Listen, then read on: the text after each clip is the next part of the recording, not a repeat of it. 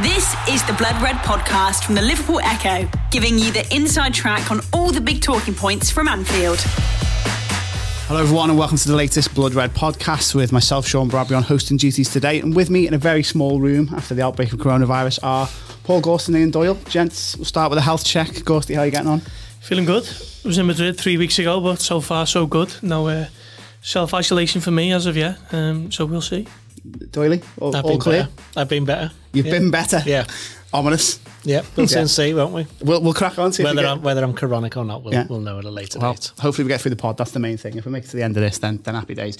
Right, yeah, plenty to talk about. Obviously, the outbreak of coronavirus, the effect that's now had on the Premier League, Liverpool, and, and various other things, which we will come to. But we'll start, of course, with Wednesday night in the Champions League against Atletico Madrid. Gents, you were both there in the press box. And, and Gorsley, I have to say, I was I was in the office working this one. And some of the scenes outside the ground ahead of it were just unbelievable, whether people were obeying the right advice in terms of uh, coronavirus, but I, I don't know about that, but it, it just felt like it was shaping up to be one of the kind of great Anfield nights under the lights in Europe, and, and for ninety-seven minutes it, it pretty much was. Yeah, had all the hallmarks of it, didn't it? Liverpool needing the big atmo- Anfield atmosphere, and that was exactly what they got. Um, fans were absolutely... played their part to a tee, and it looked like it was it was working, didn't it? For, for, you know, Roberto Firmino gets that goal in extra time, and it's looking like Liverpool are going to finally have overcome what was a very resolute Atletico performance. Jan Oblak was inspired, wasn't he? He had, you know, particularly second half, I just felt like Liverpool were battering the door down, and they were shooting from left and right, and he was just tipping everything away, and he he was just. You know, I, I wrote it in my match verdict. Actually, it was one of the best visiting goalkeeping performances that Anfield's probably witnessed in years. It, mm. it was that good. I think Liverpool had thirty-four shots in total, and somehow they've not only lost the tie, they've lost the game as well. Um, we, we we can all debate about, you know, Adrian being maybe our fault, certainly our fault for the clearance to João Félix, and maybe could have got a hand on Llorente's two shots, but. Um, Liverpool didn't really deserve to go out, I thought. Um, they just ran into a stubborn Atletico defence with a world-class goalkeeper who bailed them out time and time again. Um, Liverpool really unfortunate to be sent packing. Doyle, it, it, it couldn't have been a sharper contrast to that first leg, could it, where Liverpool, I don't think they must have shot, did they, away in Spain, or certainly not shot on target, but this one... As, as Gorsley said, they were knocking on the door throughout the game, got that lead in extra time, but but it wasn't to be. What what did you make of it all? They lost it in the first leg by not scoring there, basically. So everything that happened in the game, I know first leg always dictates the second leg, but the fact that Liverpool weren't able to get that goal in the Wanda Metropolitana meant that even when they were one nil ahead, even when they were two nil ahead, as has been seen, they only needed to have one slip up, and then suddenly they... The entire atmosphere changed, not just the game itself, but say the atmosphere changed mm. as well. And the fact that Atletico scored so soon after Liverpool made it two nil, they didn't give the Reds much chance to build any momentum or even go into that little period of, right, re- regroup, see what we have to do. We don't have to go for it now. We've got the lead. We can now sit on it. They didn't even have a chance to do that. I'd imagine that Jürgen Klopp would have been quite happy to get through to half-time and extra time without conceding. But, you know, as, as Paul says... the whole thing about Adrian, and if he doesn't do that, I don't think Atletico Madrid get through. I mean, Liverpool's performance was good. Klopp said afterwards the big mistake Liverpool made was not scoring the second goal yeah. inside the ninety minutes, which it was really. I mean, they had enough chances. And for all the talk of Diego Simeone's masterclass, I think Liverpool battered them. And, and you're never lucky when a goalkeeper as good as Oblak makes loads of saves, because that's why he is the best, well, one of the best goalkeepers, I should say, in the world. And... you know, that's what he's there for. But mm. at the same, by the same token, you can't then give Atletico Madrid massive credit for the way they defended, because the fact that Liverpool had that many shots and had that many on target suggests they didn't defend absolutely brilliantly, and they didn't. And, uh, you know, Liverpool didn't have any shots on target in the first game. And I say, it comes back to what happened in Madrid is what, what cost Liverpool eventually. I mean, I thought that for ninety-five, ninety-six minutes, it was Liverpool's certainly the best performance since Leicester. Yeah. Possibly the best home performance this season. Better than City and Tottenham are the two that spring to mind. It's because obviously against Tottenham they went behind very early on and just kept at it, and it was a little bit like that, to be honest. But you know, the way they knocked the ball about, and it was weird because I saw some, you know, we, we do the whole thing about what player ratings, don't we? Mm. Were not just ours. We we did a round of everybody else. And I saw somebody gave Salah a six, and I thought, I know, yeah, I know you exactly. agree with me on this. Oh, yeah. I thought that's the best Salah's played in ages, a long time, because yeah. he had a he had a tough time in the first leg, and it wasn't just him. There was quite a, quite a few of them, certainly in attacking sense. You know, Mane got subbed at half time. I think Mane was fairly, you know, consistent throughout the game. I thought Firmino got a lot better in the second half. First half, he was a little bit lost. Um, gets his goal at Anfield, obviously. Uh, and Salah just thought he was a constant threat. And certainly in the first half, Liverpool over- overloaded that right-hand side, which is where the, uh, the first goal came from. And in fact, it's where the second goal came from as mm. well. So Liverpool got the tactics right. Liverpool got their approach right, the performance right. The only thing that didn't go right was, well, two things, but as I said, Klopp, he didn't score. I mean, the Robertson header. Oh. And everybody mm. thought it was in from where yeah. we were. We couldn't quite believe it hadn't gone in. And if that goes in, that's it. Game over. And I think, well, you got to give Atletico Madrid some credit for the fact that, let's face it, they won the game. Although I think a lot of that was down to the minute that the, the away goal goes in, everything just, that's it. Because mm. you notice that both of the, the second and third goals are in injury time at the end of each half in extra time, which suggests Liverpool are kind of just turned off a little bit.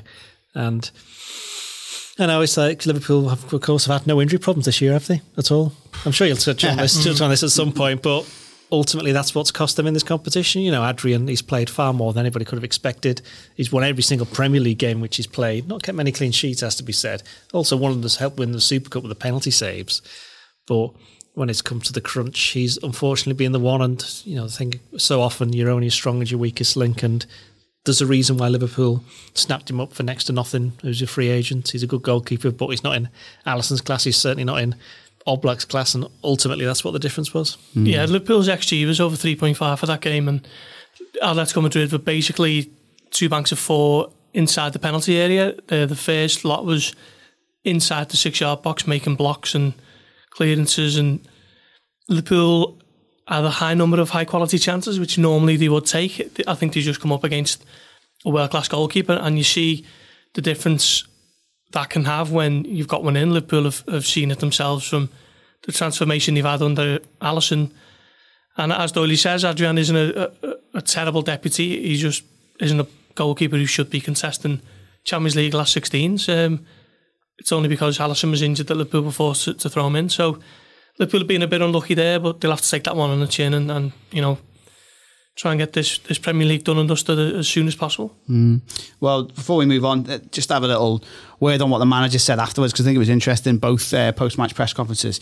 Klopp, of course, they had, I don't know how you describe it, a little bit of a nibble at the kind of game plan and style of Atletico Madrid. What did you make of that?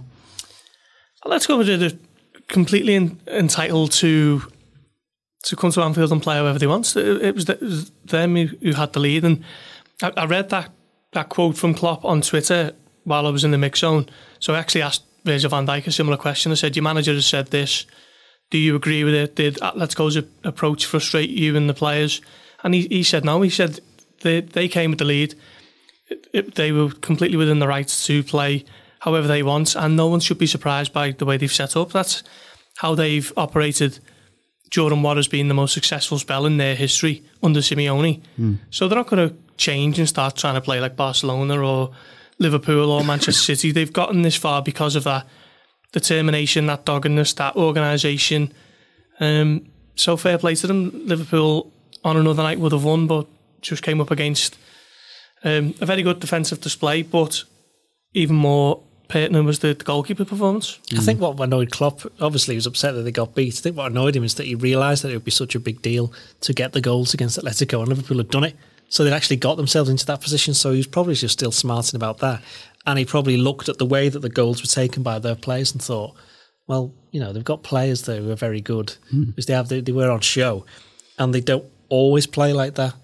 I don't think any Liverpool fan or manager can really complain too much about styles of play and stuff like that, because you can only do with... I suppose his argument would be that they've got players who can do better or more what he would call football, mm. you know. But Simeone's tactics work. Liverpool, what was it, two thousand one under Gerard Houllier? They weren't the most free-flowing no. of teams. They ended up winning a, a, a treble, and you could say, well, if you look at that, League Cup final was on penalties against a Championship side. The F A Cup finals when they got battered by Arsenal, and Owen pulled out two worldies at the end, and then Alaves, don't even know whether they're in La Liga at Golden the moment. Goal. Yeah, and it was mm. five four. Mm. So, you know, I know that's going back nineteen years and things have changed a lot since then, but the point being is that back then Liverpool weren't a Barcelona, they weren't a Real Madrid, they weren't that kind of free-flowing team. They weren't even the, you know, the team that they were under Rodgers, and to a certain extent, certainly part of Benitez's reign, but they were very effective. That's what Atletico Madrid are like. And until they start losing games and start falling down a Liga, they're going to carry on like that. Although mm. I do wonder whether or not Klopp's got his eye on, had a look at some of the Atletico Madrid players and thought, wow, they do quite good, well for us. So, I mean, just a little bit of a thing there, mm. maybe. Mm. It's possible.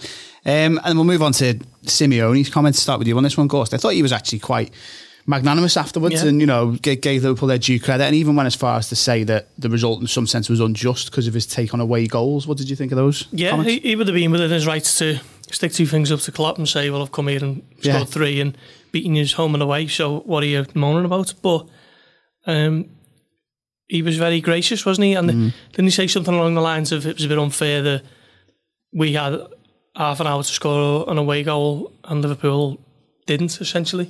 Um, so I thought I thought they were they were very classy comments. Um, it's not someone you normally associate with being um, someone who is, I, I don't know how to phrase it really. I mean, he's he's um, he's a fighter, isn't he? He's, he's not someone who, who you. You normally associate with being a classy manager, with, you know, saying the right things, but on that, on this night, I think he did. Um, his team didn't deserve to go through, but the, for the way they play, the way they set up, and so on, um, fair play to them for, for going on, and, and we'll see how far they get. Um, but I thought uh, the, the post-match comments were were, were, were very gracious of him, actually. Mm. I think his comments about the away goals really something he's been on about for years, to mm. be honest. I mean, personally speaking, I don't agree with him. I think that, yeah, okay, they have an extra half an hour to score the away goal, but Liverpool have an extra half an hour in front of their fans in that atmosphere. And he said, yeah, I think he did, he did say afterwards the atmosphere was amazing. I know some of the players did. What was it? That João Félix yeah, said, yeah. shouldn't really say this, but when they scored the first goal, I was stood there looking around at the stadium going, wow. So uh, it's interesting, isn't it? I'm not saying that we take Anfield for granted. And, and to be fair, it's not just Anfield, it is quite a few other Premier League grounds, but on European nights, Anfield in particular, that when these players come over and they see what it's like, they're not all just saying it for effect, are they? They actually mm. do mean it. And you've got like, how old is he, seventeen, eighteen? So he's a young nineteen, lad. I think, yeah. And he'll have... He'll have possibly, you know, Simeone said he was coming to Anfield the first time and he made comment on the fact that the atmosphere was incredible. I think sometimes we undervalue the mm. the power of that, the fact that that's, you know, what if five years down the line Atletico Madrid look as though they want to sell to João Felix and so Liverpool are in for Remember it and then he remembers race? that night. Yeah. Exactly. So these kind of things, okay, Liverpool lost, but it could have a benefit in future years simply because it keeps on building that. I don't want to say brand, but it's more like a myth, isn't it? It's not even a myth. It's an actual fact of, of, what, of what Anfield can be like. And uh, I'm, I'm on Simeone. I know we spoke about uh, this before the game, and I thought Liverpool wouldn't keep a clean sheet and would go out. And I think Theo, Theo Squire said the same. So there were a couple of us who feared the worst and didn't expect them to lose on the night, like, but uh, and certainly wouldn't have expected them to lose given the way that they'd played for, the, for nearly all of the match. But Simeone, I quite like him. And while... I know people who sit near the dugout and they had made the rare exception of not clapping Atletico off because they couldn't stand their antics on the line. They were that bad in the dugout and the touchline and stuff like that, running on at every opportunity. Apparently, apparently there was some... when Trent Alexander Arnold was trying to take a corner and people, they had their subs were warming up trying to put him off and he was trying to take it. Apparently, I see that, that, that I heard somebody say that. But uh, Simeone himself, he comes across all right, I think. He's done the press conferences before and afterwards, and he's always been like yeah. fairly sound. He's not the kind of person you see on the touchline, but then who could we say about that? Mm. Jürgen Klopp. Yeah. It's one of them, isn't it? I think that, you know, the, the teams are in his image to an extent, aren't they? And I, I kind of don't mind the way they play. It's it's a, like you guys have said, it's a, it's a valid strategy, isn't it? If you want to defend, and look what they did in the first, like they restricted would, Liverpool. Would you want to watch it every week though? Wouldn't want to watch it every week. And I thought, but but you would want to watch it every week if they're winning. Yeah. You'd be happy with yeah, that. Yeah, yeah. It's well, when things start to go a bit wrong, that's when people go, hang on, why yeah. why am I paying money to watch this? It's the antics as well. Yeah. I, I think there's a little bit of unsavoury stuff, but uh, anyway, we'll, we'll we'll move on from that. If that is the night that convinces João Felix to come to Anfield yeah, in a few years' time. Now, yeah, yeah, yeah I'm, I'm, I'm happy. You put a smile on my face again. Uh, right then, well, obviously we must move on to the subject that's dominating the national conversation, the global conversation really, which is, of course, the uh, outbreak and the spread of coronavirus. And obviously, you know, it, it, it's it's much more important than, than football, this situation of, of public health and, and indeed life and death. But obviously on this pod and in our department, it's it's it's sport which we cover. So we'll look at the situation as it stands for Liverpool and the Premier League and, and have a, a little pick through that and see where things could, could be going. So yeah, Liverpool played Wednesday night, and then last night, uh, initially, the Premier League confirmed that the weekend's games and, and Monday's uh, Merseyside Derby at Goodison were going to go ahead. Then minutes later, I think it was only about twenty, thirty minutes later, we had the confirmation that Mikel Arteta, the Arsenal boss, had tested positive for coronavirus. Then it was uh, another Premier League statement that said there was going to be an emergency meeting on Friday morning, which there was. Uh, all twenty clubs were represented, and a unanimous decision to suspend football, uh, top flight football, and indeed the rest of the professional pyramid has been suspended till the first weekend in April. Uh, Premier League indicated that there is a desire to get the season finished, that they want fixtures rescheduled when it's safe to do so. But obviously the situation we're facing now is, I think, twenty-two days at least um, without football. So looking at it from the Liverpool perspective, uh, Gorsley, we'll start with you. Let's just go through first the, the things that the club have said, the things that we know to be the case. Um, a message went up uh, within the last hour on, on Liverpool's website from Klopp, and I think, like he so often does, he he's, he struck the right tone over all of this. Yeah, he said today is not the day to be worrying about football, and he does have a point. It's going to be now, what, three weeks until Liverpool are back in action. Games against Everton on Monday, Crystal Palace on the twenty-first, was it? Um, they're postponed to a later date. Liverpool return to action, hopefully on the fifth of April, against none other than Manchester City.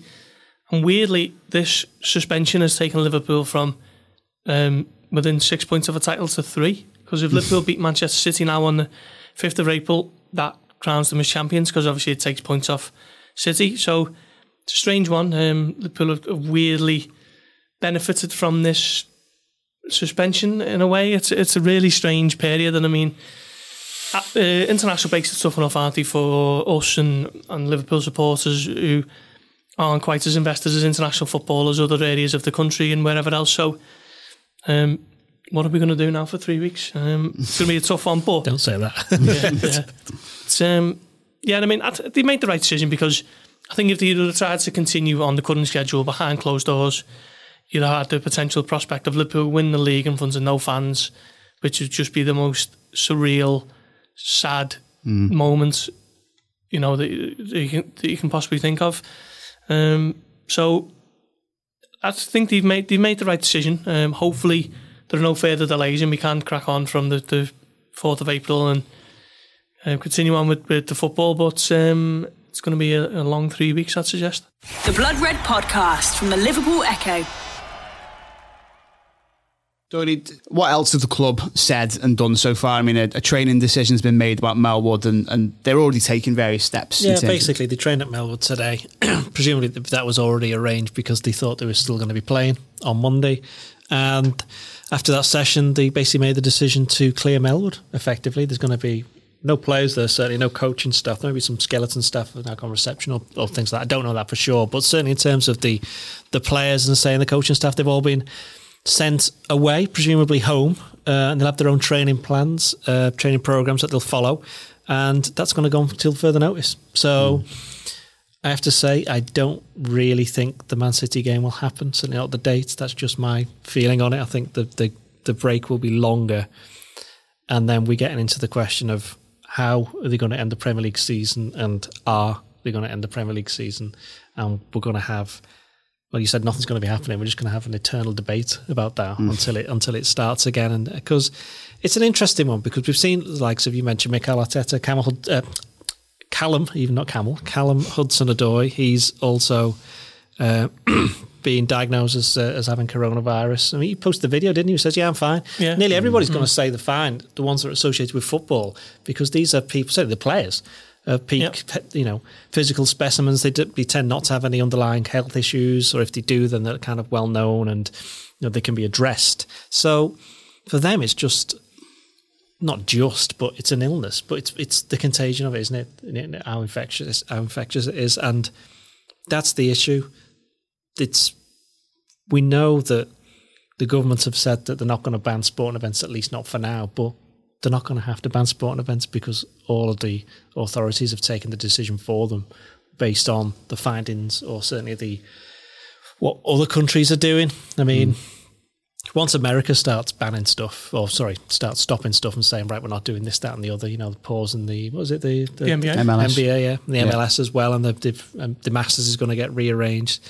Thing is, is that for a lot of them, it's, the Masters can take place in October or whatever, yeah. you know, because one thing we know from history on these kind of pandemics is that they will eventually subside. We've already seen it in China. It's going to be there, and it's going to be there for a long time. We're talking months, possibly years, but it's not going to be quite as, you know, without wishing to go all medical on us all. And you know, it, this is oil. just, this is just, this is just, you know, from basics, from reading and knowing, no lessons from history. Yeah, is that it's going to get worse, but it, eventually it will get better. Is basically what the message is going to be. So it's about protecting each other, as Klopp said in his thing. It's just mm. keep, keeping an eye on each other and ma- making sure it isn't spread in certain ways. And, you know, the, the, for the Premier League clubs, they all unanimously voted, as you say. They they wouldn't want to risk themselves at, at risk of, you know, because at, at containing this virus, because they, they, they've got families, they've got friends, they've got, you know, the, the people who are most under threat, as we say, the people with health issues, and certainly ones who are over the age of, I think it's seventy, yeah. So, you know, they, they want to keep them safe. So why should they be any different to me and you and anybody listening on this on this podcast? So I think the decision, I actually put a tweet out earlier this week saying I can't believe we're still playing these Champions League mm. games to a certain degree, and it, it has to be just stopped now. They can stop it. The international breaks come at a good time for them. And then if, you know, we've got this meeting coming in, uh, UEFA meeting, sorry, coming in Tuesday, where they're going to announce something or another. You'd like to think they're going to announce the Euros being put back for Surely. twelve months, although I don't think that's quite as straightforward as people think.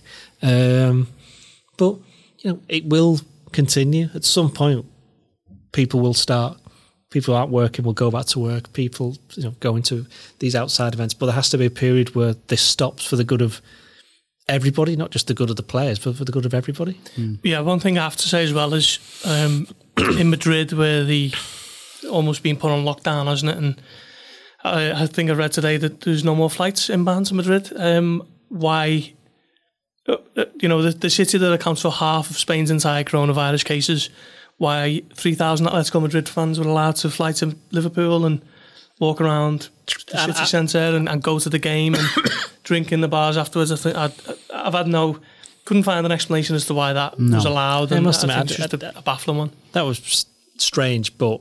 It's not going to be their fault that it's come to England. I think it that just might just speed it up in this area. I know that sounds a slightly trite thing to say, but it's going to come. You know, the the the government, well, the medical official who I have to say spoke quite well. Is he the head of what's what's his head of science? Or science or yeah, yeah, yeah. He said, "What is it? Seventy to eight percent of the country is going to get it," and unfortunately, they will. But fortunately, for a lot of people, nearly all people, it'll be fine. But it's for those other ones.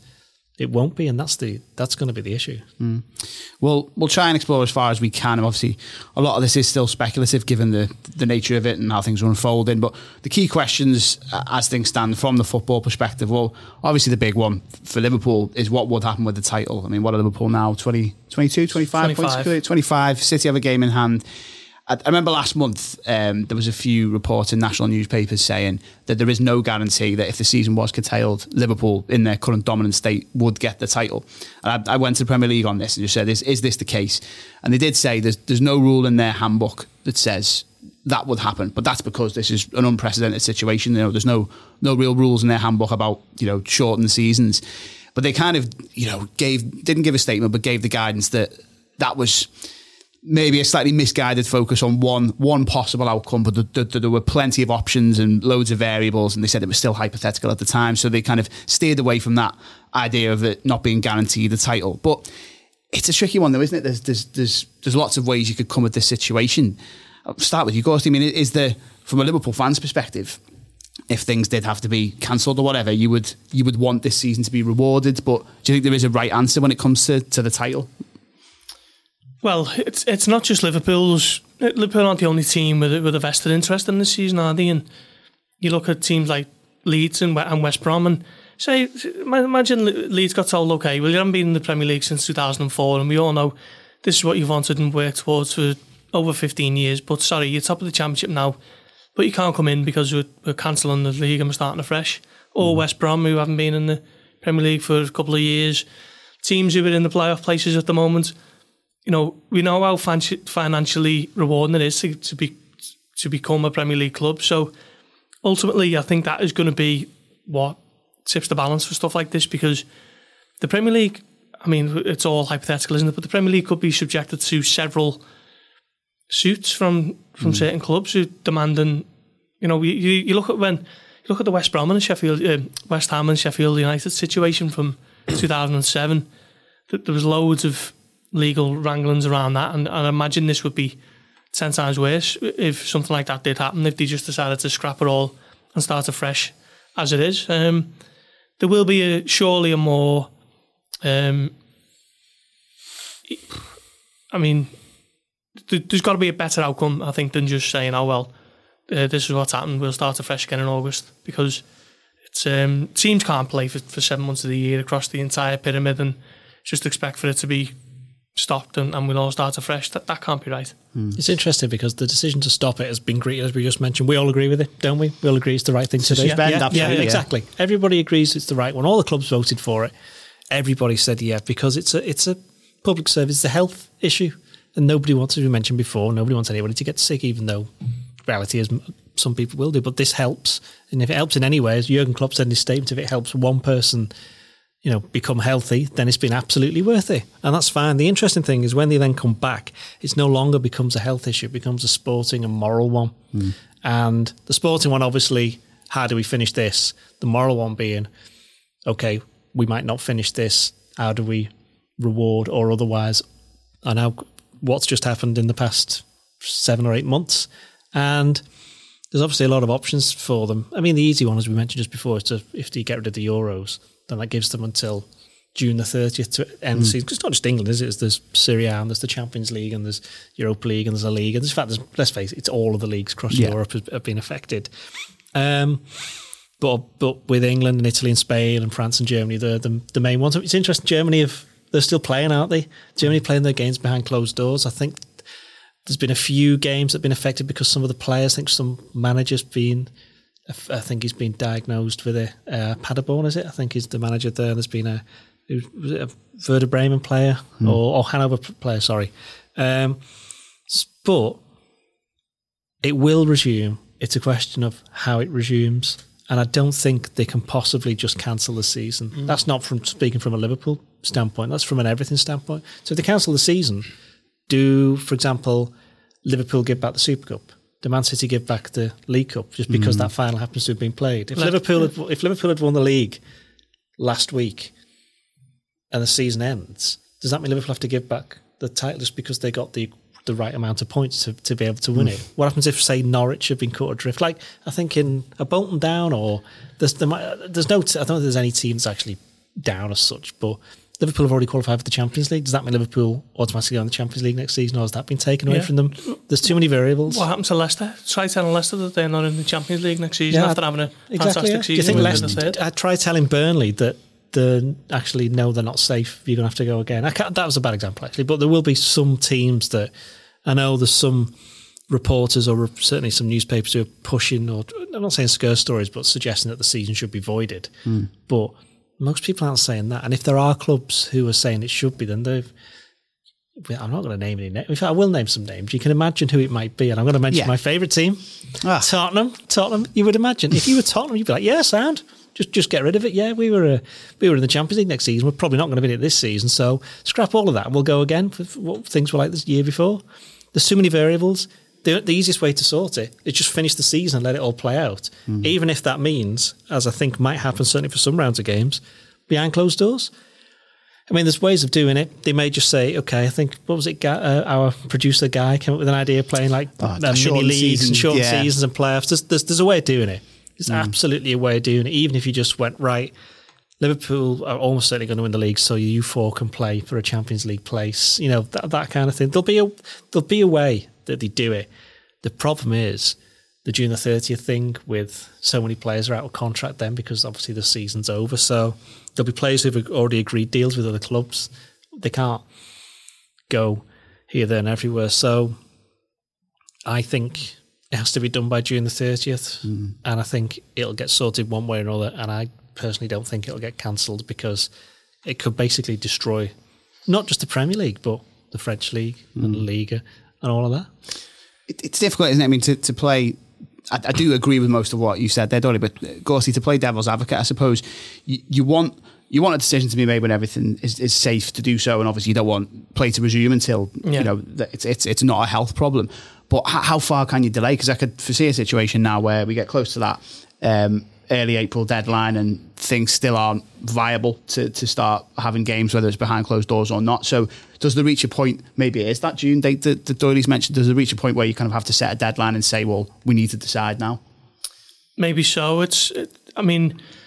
There's only really Real Madrid, who, Real Madrid and Manchester United, sorry, Manchester City and Manchester United who are still in with a good shout of progressing in Europe, really, Wolves, isn't it? Wolves as well. Wolves, Wolves as well. sorry, yeah. Wolves, yeah. Um, obviously, you look at Tottenham have already gone out, so have Liverpool, Chelsea got hammered out of sight in the first leg by Bayern Munich. So that potentially opens up more free time for them to play their rearranged games. But it's a case of when that Champions League can get restarted and see if City can... So we can come battle on and the Europa League, because obviously, as we found out today, they've been postponed as well, haven't they? So it's um, it's a tough one, and it, it it's hard enough fitting these games in when it, it's a traditional schedule. You know, Jürgen Klopp's always bemoaning the fact that there's too much football, and, and this is going to cram it in even further. So how far do you move it back? Do you postpone the Euros completely for a year? You've got the African Cup of Nations to concern yourself with in January. Mm. It's all... Um, It's all going to be a tough balancing act, isn't it, for the fixture schedules over the next few months? And I think we might just see a scenario where they're just playing deep in deep into June, so, you know, getting closer and closer towards what would traditionally be the pre-season weeks. Mm. What, does, what this does underline is the fact that there's so much football getting played and there's no free spaces anymore. Yeah. Is there? Yeah. Certainly for the leading clubs, and these are the ones that you just mentioned, United and City and, and, and Wolves are the ones who it's going to affect most of all. I mean, City have still... We haven't even mentioned the F A Cup. Got a quarter mm. final, semi final, mm. and final to play, because they were meant to be played on uh, on next Saturday, weren't they? twenty-first so they're not getting played either. And then there's the playoff, whole playoffs in the you know Championship, League One and League Two, and then I know non-league. I think as we're recording this, I think there's some suggestion that the non-league, the pyramid, may call a halt, because at the moment, before we we walked in to record this, there were some non-league players were like, "Hang on, if all them aren't playing, why are we playing? We mm. don't want to play. You know, we we've got families as well." I mean, just talking generally on a society thing, is that there will come a point, whether it's three weeks, it won't be three weeks, it'll be longer than that, whether it's like six weeks, two months, three months or whatever, where if we, everything's stopped, we have to go, we're going to have to start going again here. Mm. You know, and that's when not just football, but absolutely everything will start going back to normal. As, as said before, you look at what's happened in China, they're starting to get back a little bit to normality because they took the drastic step of where it started. Italy, I'm sure... in a month or, or whatever time it takes, we'll start getting back to normal, and it'll be different, and it'll be different for a long time after that. And I think this is something football's going to have to get their head around now, is that what happens after this, it isn't going to be the same, and it's not going to be the same for a long time. And it's kind of works in a way because they've got that World Cup coming up in November yeah. twenty twenty-two, which was already going to disrupt the seasons mm. and everyone was moaning about it. This might be the perfect chance then for them to just realign for a couple of years and work around the fact that that World Cup is then. Mm-hmm. It's a fair point, actually. Uh, well, I think we've covered most of the main points. One, one final one, which one of you guys did touch upon, but is the idea of playing games behind closed doors. There was, I think it was a Times report this week, which kind of outlined details of a possible government crisis plan, which if, if it did have to come to this stage, they could put in action. uh, and it mentioned, obviously, the idea of playing behind closed doors, but streams in homes for people who had tickets to the games, no matches being shown in pubs to avoid kind of congregations there. And, and you know, I think man, some managers and players in the wake of that, and as, as discussions have, have gone on, have, have had their say. I'm pretty sure Van Dijk was speaking about um, behind closed doors yeah. games and that he wouldn't like the idea of it. Well, just go to you both on this as a final thing. Then, do, do you think it would be viable, Gorsley, to, to, to do that for an extended period of time? Well, once once you're not congregating fifty thousand people into Anfield, they're going to go somewhere else, aren't they? They're not all going to sit in their house and watch it on the telly or whatever, because that's just not how it works. People are going to pack into pubs, um, so you're basically just moving the problem to somewhere else. Um, so it, it it takes away the the, the soul of the, the game anyway, doesn't it? When you what, if you've ever seen a game behind closed doors, it's it's just something not right about it. It's surreal mm. and it's a little bit off, and normally it, it it's done because something something's gone very, very wrong. Um, so I think the postponement is probably the better solution at this stage. I'm thinking if Liverpool win, if, if they were to go behind closed doors and Jordan Henderson lifts the Premier League title against Crystal Palace later this month and no one's there to see it, it's thirty years and Liverpool have been given the best moment of three decades and no one's there to see it. It's just not right. It's not what the whole thing's about. Um, you've just essentially got sports for the sake of it then. So for me, it's um, the lesser of the two evils is to postpone it for now. Mm. I mean, I think it, there's a reason why when clubs get punished, they're punished by having their games played yeah. behind closed yeah. doors, because it is seen as a punishment, because it annuls to a certain extent the home advantage that they've got. I mean, the other way round of that is that then, say Liverpool, for example, oh, they wanted the Anfield crowd, but then when they go all the away games, they won't have their away crowd either, so that kind of just evens itself out. So I think if it means getting the season finished, they'll play them behind closed doors. And I think if you ask any Liverpool footballer, you, the choice, any Leicester player, any Leeds United player, any West Brom player, any player that's in a battle for coming up or, you know, making sure they, they stay in the league or challenging for Europe, the choice is, we're going to just get rid of everything you've done for the previous eight months, or you've got to play your final six weeks, two months behind closed doors, doing your job that you get paid to do.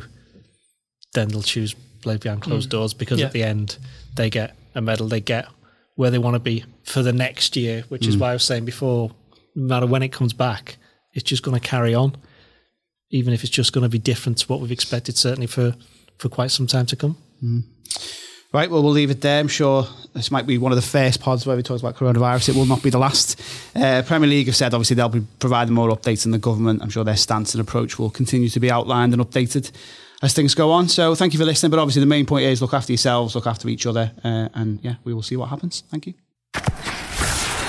You've been listening to the Blood Red podcast from the Liverpool Echo.